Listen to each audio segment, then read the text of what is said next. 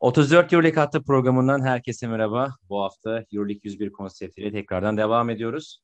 Bir önceki hafta Dušan Ivković yorumlamıştık. Bugün program partnerim Başak Müzik'le beraber 2015-2016 sezonunda kaçan Euroleague şampiyonluğunu konuşacağız Fenerbahçe Beko adına. Evet Başak genel bir yorum alalım senden o sezona dair ve finale dair tabii ki. 2016 Euroleague finali bütün Fenerbahçelilerin içinde bir ukde diyebiliriz herhalde. Ne kadar daha sonra şampiyonluk yaşamış olsak da o kaybedilen final e, tarifsiz bir duyguydu. Özellikle Fenerbahçe taraftarının hep yaşadığı son sonunu getirememe problemi branş fark etmeksizin burada da tekrarladı. E, 2016 Euroleague finalinde ben açıkçası bu programa kadar bir kere bile olsun tekrarını izleyemediğim bir maçtı. Çünkü gerçekten e, sonu çok dramatikti. O kadar bir mutluluğu yaşayıp e, 21 sayıdan geri dönüşü yakalayıp sonunda böylesine dramatik bir son gerçekten tarif edilemezdi.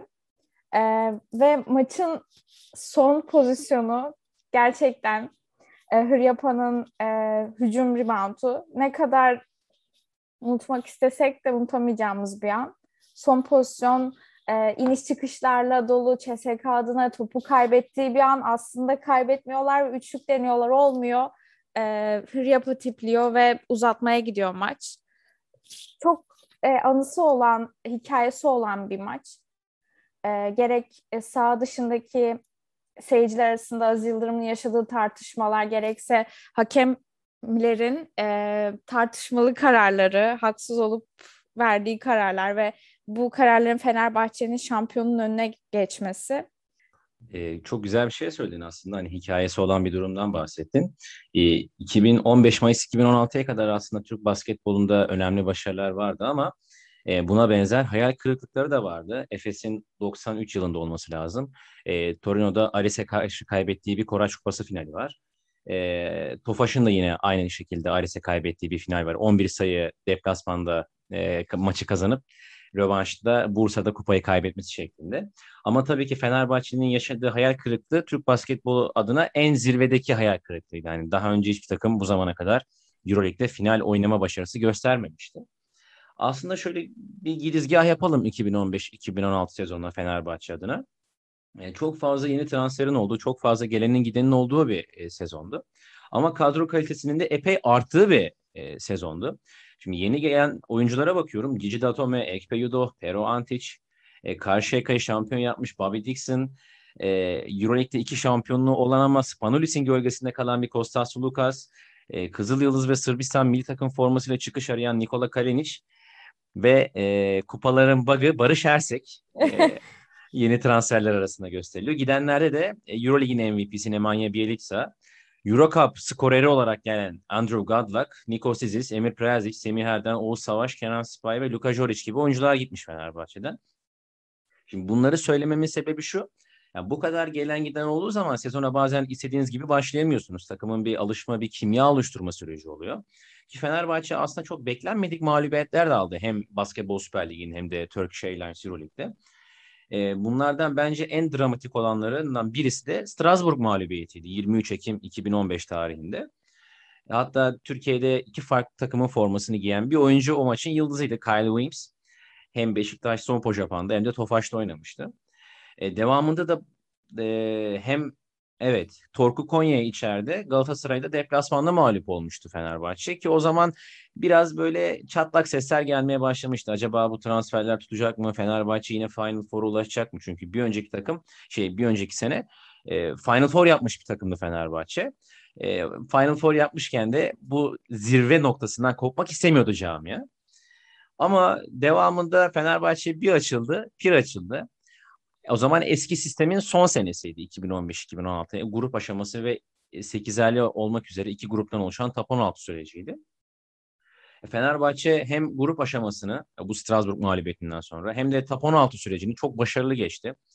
E, top 16'da sadece 3 mağlubiyeti var Fenerbahçe'nin. Bir Panathinaikos'a bir ara klasik sürekli Türk takımları orada mağlup, mağlup olurlardı. Bir de gruptan çıkmayı ya daha doğrusu liderliği garantilediği süreçte Sedevita ve Malaga mağlubiyetleri var. Bir de tabii araya Şubat ayında kazanılan ve sıkıştırılan bir Türkiye Kupası var. Bogdan Bogdanovic'in Daçka'ya karşı son saniye basketiyle bulduğu bir galibiyet. Ve devamında da Top 16'dan sonraki süreç çeyrek final serisi. Son şampiyon Real Madrid ile eşleşmişti Fenerbahçe. E, ben burada Başak sözü sana vermek istiyorum.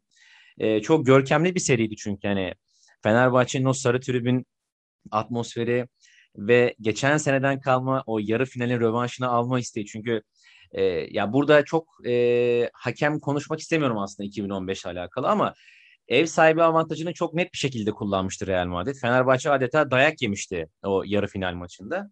Bunun da bir rövanş alma isteği vardı. Çok güzel bir atmosfer vardı ve çok dominant bir seriydi. E, burada sözü sana vermek istiyorum. E, Fenerbahçe 2013 yazında Zeljko Obradovic'i baş antrenörlüğe getirdiğinde bir gazeteci basın toplantısına kendisine sizin için basketbolun Mourinho'su diyorlar ne düşünüyorsunuz diye bir soru sormuştu. Obradovic ise benim bir tek adım var o da Zeljko Obradovic demişti.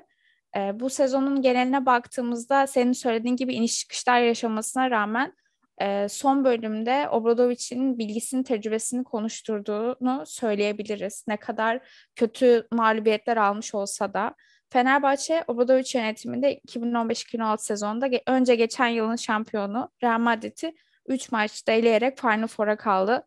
Ee, senin söylediğin gibi ilk Final Four'a kaldığımız sene evet Real Madrid karşısında kötü bir mağlubiyet almış olabiliriz ama sonrasında gösterdiği performans 2016 yılının playofflarında gösterdiği performans e, bu maçtan bir sonuç çıkarıldığını göstergesiydi.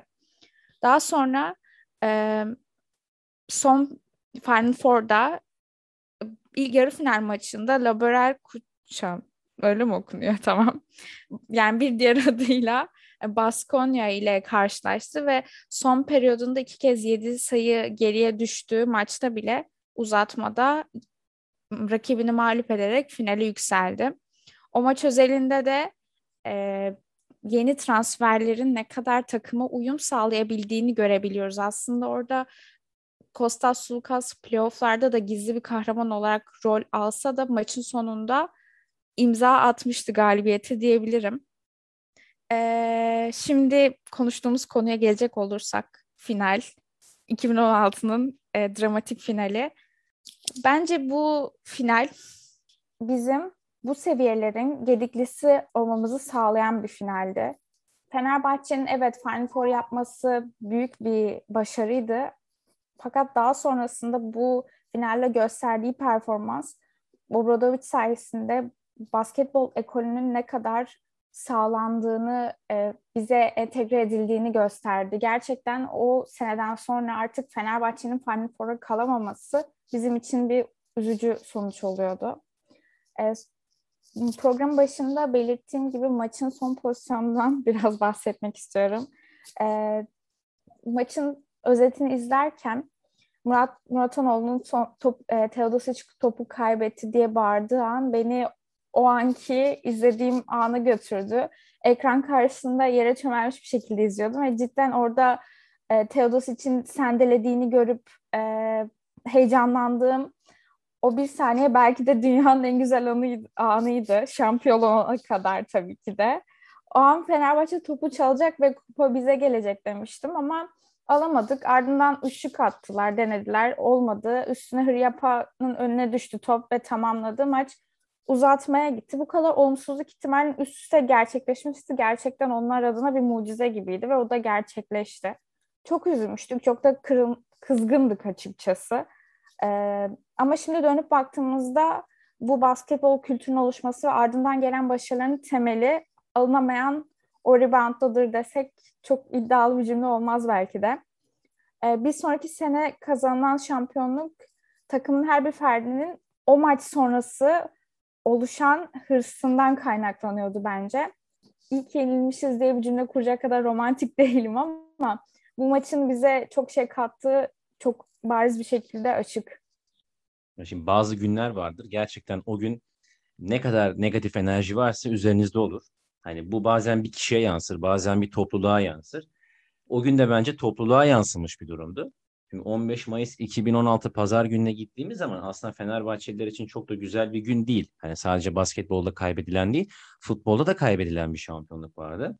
O sene Fenerbahçe hem basketbola hem de futbola çok ciddi bir şekilde yatırım yapma kararı almıştı.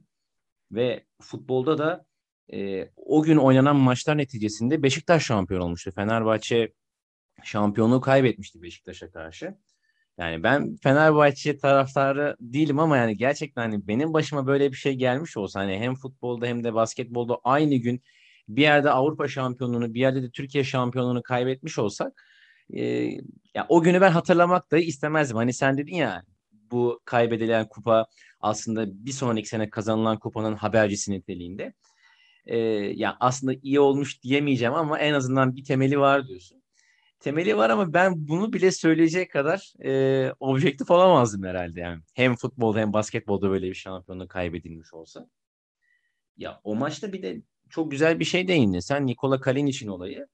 E, bir anda sağ kenarına çekildi ki normalde hani Avrupa basketbolunda çok görmeye alışık olduğumuz bir şey değil. Hani e, örnek veriyorum Yunanistan'da e, ya da basketbolun çok fazla e, kültürünün oluşmadığı bir yerde böyle bir kavga ortamını veya bir oyuncunun e, sahadan tribüne çekildiğini görmüş olsak, şahit olmuş olsak deriz ki yani bunların basketbol kültürü yok. Basketboldan bir haberler.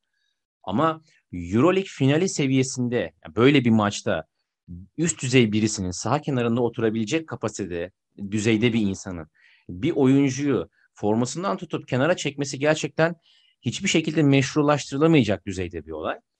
E, o olaydan sonra dönemin basketbol şube sorumlusu Ozan Balaban ve dönemin başkanı Aziz Yıldırım sahaya girmişlerdi ve Ozan Balaban'ın bir röportajında okumuştum ben. Sırf bu kavgayı ayırdığımız için Euroleague yönetimi bize birer yıl ceza vermişti. Hem Aziz Başkan'a hem de e, Ozan Bey'e. Ama devamında itiraz etmişler. Demişler ki hani biz kavgayı ayırmak için oraya girdik. Hani biz diğer kişi gibi, diğer şahıs gibi bir oyuncuyu sahaya, sahadan kenara çekmek istemedik. Yani bir şekilde herhalde savunmadan sonra iptali, e, cezayı kaldırmışlar. iptal etmişler cezayı. E, bir de şuna değinmek gerekiyor bence. Aslında eğer bu şampiyonluk gelmiş olsaydı belki de Fenerbahçe'de çok ciddi bir yaprak dökümü de olabilirdi. Hani Bogdanovic bir sene erken gidebilirdi belki NBA'ye. Yan Veseli'nin e, daha erken gitme yani daha Yan Veseli'nin daha doğrusu NBA'ye gitmesi e, söz konusu olabilirdi. Cici Datome'nin gitmesi söz konusu olabilirdi. E, Yudoh da belki bir sene önceden gidebilirdi NBA'ye. Ama o kadronun bir sene daha Fenerbahçe çatısı altında devam etmesi, o atmosferin bir sene daha e, Ataşehir'de ve devamında Sinan Erdem'e devam etmesi bir bakıma kaybedilen kupa sayesinde oldu. Yani bu da senin dediğine bir destek olarak söylüyorum ben. Ee, onun dışında senin söylemek istediğin başka herhangi bir şey var mı kupayla alakalı? Yani bu kaybedilen kupayla alakalı daha doğrusu. Ee, öncelikle bu bahsettiğin hakem e, olaylarından biraz konuşmak istiyorum. Obradovic'in de e, finale kaybedilen final sonrası basın toplantısında hakemlere tepkisi olmuştu. Şampiyonluğu Fenerbahçe'nin hak ettiğini ama bazılarının bunu düşünmediğini, onun dışında maç uzatmaya gitmeden hemen önceki pozisyonda Nando De Colo'nun steps yaptığına dair. E, tabii ki de bütün normal şartlarda yani Fenerbahçe ile atıyorum rakibiyle oynanan her maçta hakem kararları hep eleştirilir ama bu maçta objektif bir şekilde sıkıntı olduğu barizdi. Ve şuna da dikkat çekmişti. Uzatma periyodunda Fenerbahçe hiç faal atışı kullanmamıştı. Ve şöyle bir açıklaması olmuş. Euroleague finali uzuyorsa ve uzatmalarda bir takım, on diğer takım sıfır serbest atış atıyorsa bu normal değildir. Bu konuda şu an iyimser bir şekilde, olumlu bir şekilde konuşabiliyorsam evet bu bize fayda sağladı şeklinde sebebi bir sonraki yıl kazanılan şampiyonluktur. Tabii ki de bunun üzerine bir şampiyonluk gelmese de bu başarılar tekrarlanmasa bizim için daha kötü bir senaryo olurdu. Aynı zamanda şundan da bahsetmek istiyorum. Sen de söyledin. Bireysel olarak oyuncuları gözlemlediğimizde ben büyük bir Bogdan Bogdanovic hayranıyım ve uzun süredir e, performansını yakından takip ediyorum. E, şuna spesifik olarak bakmak istiyorum. Birincisi Bogdan'ın, ikincisi de Yan Veseli'nin NBA'ye gitme planlarının olduğu bilinirken iki oyuncu da şampiyonluk için bir sezon kaldı takımda. Veseli'ye daha sonra detaylı olarak de- değineceğim ama iki oyuncunun performansına da baktığımda 2017 sezonu için kalmış olmaları onlara büyük fayda sağladı. Kaybedilmiş bu finalin Bogdan'a kattığı tecrübe nin faydalarını sonraki sezonun playoff döneminde görmüş olduk. 2016-17 sezonunda e, oynanan e, Panathinaikos playoff karşılaşmaları ile performansını bir üst seviyeye taşımıştı. Ve bu edindiği tecrübeler sonrası kendini gösterdiği e, epik performans sonrası NBA kariyerinin de adımlarını daha sağlam atmıştı. Yan Veseli için de şöyle bir dönem noktası diyebiliriz. Tabii ki de özel olarak konuşacak olursak NBA'ye gitmeyip e, Fenerbahçe'nin efsane oyuncularından biri olması bambaşka bir hikaye. Fakat final ile ilgili de e, kariyerinin önemli dönüm noktalarından biri olduğunu söylesek yanlış olmaz. E, 2016 finalinde e, Fenerbahçe'nin final maçında yaşadığı hücum tıkanıklığın önemli faktörlerinden birisi de CSK'nın e, Veseli'yi sürekli faal çizgisine taşıması, yollaması olmuştu. E, Veseli şamp şampiyonluk maçının yanı sıra Final Four'un ilk maçında, yarı final maçında da e, faal çizgisinden başarılı bir performans gösterememişti ama şampiyonluk maçındaki onda birlik e, atış çizelgesi, karnesi herhalde kaybedilen şampiyonluğun kötü anılarından biriydi.